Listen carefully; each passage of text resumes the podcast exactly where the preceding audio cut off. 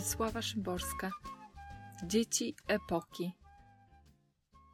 Jesteśmy dziećmi epoki. Epoka jest polityczna.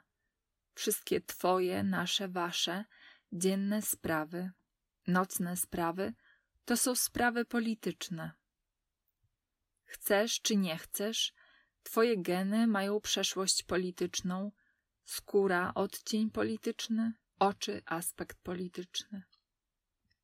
O czym mówisz ma rezonans, o czym milczysz ma wymowę, tak czy owak polityczną.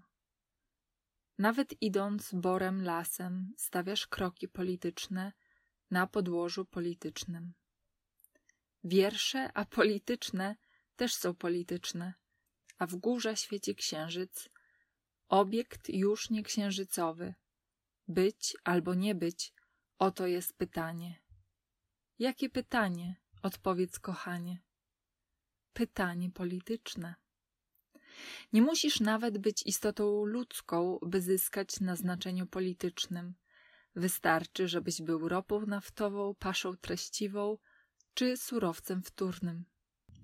Albo i stołem obrad, o którego kształt spierano się miesiącami, przy jakim pertraktować o życiu i śmierci, okrągłym czy kwadratowym.